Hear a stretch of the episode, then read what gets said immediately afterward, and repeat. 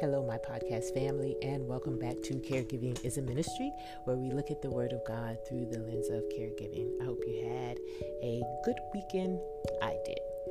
Today, still on self control, and we're going to be in the book of Titus, the second chapter, verses 11 through 13. The New American Standard Bible reads For the grace of God has appeared, bringing salvation to all people instructing us to deny ungodliness desires and to live sensibly, righteously, and in a godly manner in the present age, looking for the blessed hope and the appearing of the glory of our great God and Savior, Jesus Christ. The New Living Translation reads For the grace of God has been revealed, bringing salvation to all people and we are instructed to turn from godless living and sinful desires.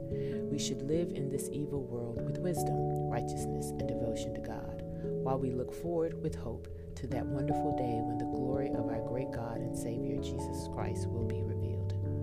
The Living Bible, promise last one. For the free gift of eternal salvation is now being offered to everyone.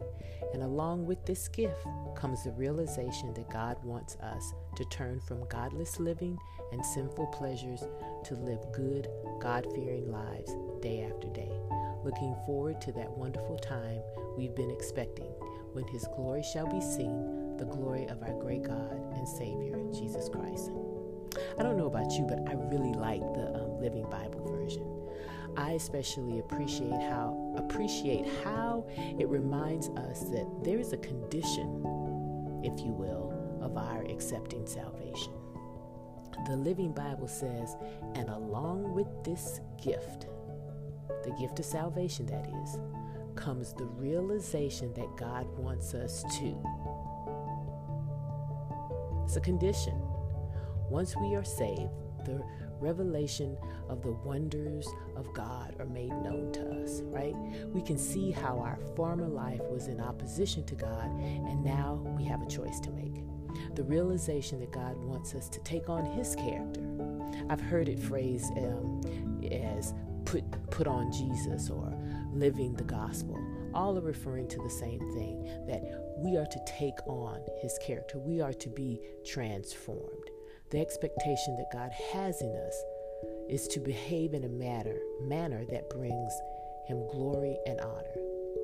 That's really what these scriptures are saying. Now that salvation is accessible to all, encouraging us to give up that sinful life and to walk in a new way. And I'm reminded in the uh, in the letter that Paul wrote to the church in Corinth, I think it was the first letter where it says, you know, for old things have passed away, behold, all things are made new. That's a new way of living, a new way of doing things. You know, our previous episode talked about, you know, being arrogant and boastful. It identified all those things that we were and that the world is. But now we have a new life in Christ and we're to live like that sensible, righteous, godly, the fruit of the Spirit, in other words.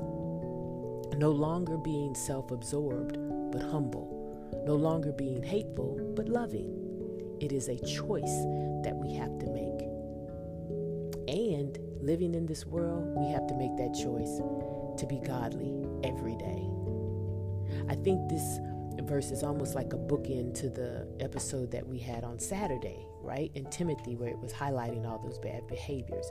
Because it says right here in this verse that while we are in this world, right, we are to take on the behaviors of Christ. While we are in the middle of people who are arrogant, lovers of money, wickedness, all that other kind of stuff, we are supposed to stand strong and be the opposite. That's what God expects. These scriptures acknowledge, you know, the ungodliness in the world, but still challenges us to be holy within it. Then the author dangles the carrot in front of us that one day our precious Savior will return. That somehow, you know, by our by our living holy, we can hasten his return. Really not, but it's tasty to think that by my living holy, I'm getting one step closer to Jesus' return.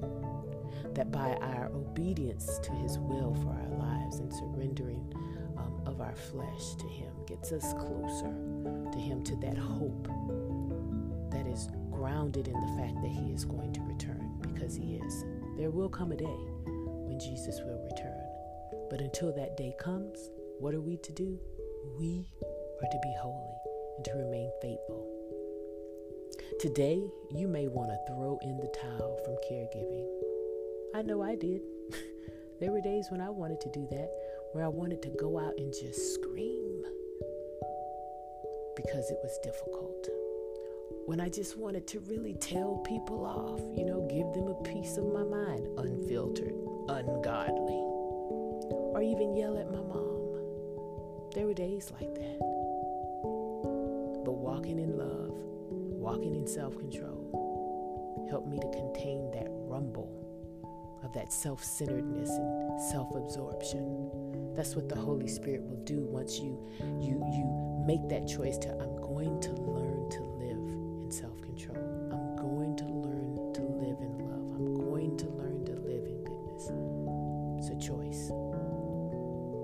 had I had to exercise self-control in, in dealing with caregiving agencies who seemed to just send anybody to the house. Some wearing sweatpants, some wearing leggings. Just, it's like, are you coming to work? Yeah. Exercising self control. I, it was fertile ground, and this is fertile ground for you too, where you're going to be faced with choices where you can flip out or you can tune into Jesus. You have to choose God. So, today, let's, you know, as always, let's take inventory of where we are. And let's choose to be godly. And if you have flipped out every now and then, go ahead and repent and don't flip out anymore. I know that on the times where I chose to flip out, I'd have to go and I'd have to apologize and I'd have to repent to the Lord. But when I chose to be godly, I had peace in doing that. And it's like I could sense God smiling. What will you choose today? I hope it's to walk in self control. Let's pray. Dear God, we thank you. We thank you for knowing that you are faithful to your word and that you will return for us.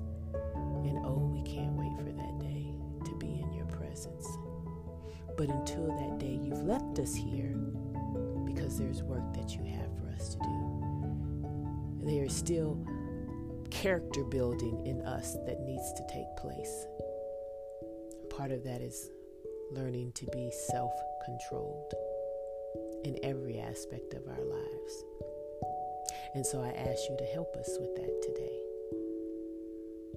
Help us to realize that you haven't left us, that this season of caregiving isn't going to go on forever.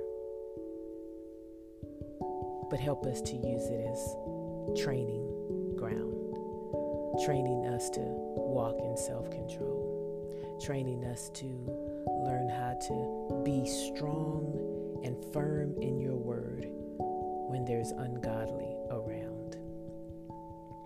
Help us to lean on you, Lord, and help us to be still so that we can hear you when you're speaking to us. Bless everyone who's listening, the loved ones that they're taking care of. I know it's hard, but tell them that you love them and that you've given them the strength to endure. Give them what they need to help them continue on this journey of caregiving and help their lives bring honor and glory to your name. We love you. In Jesus' name hope you have a good day today.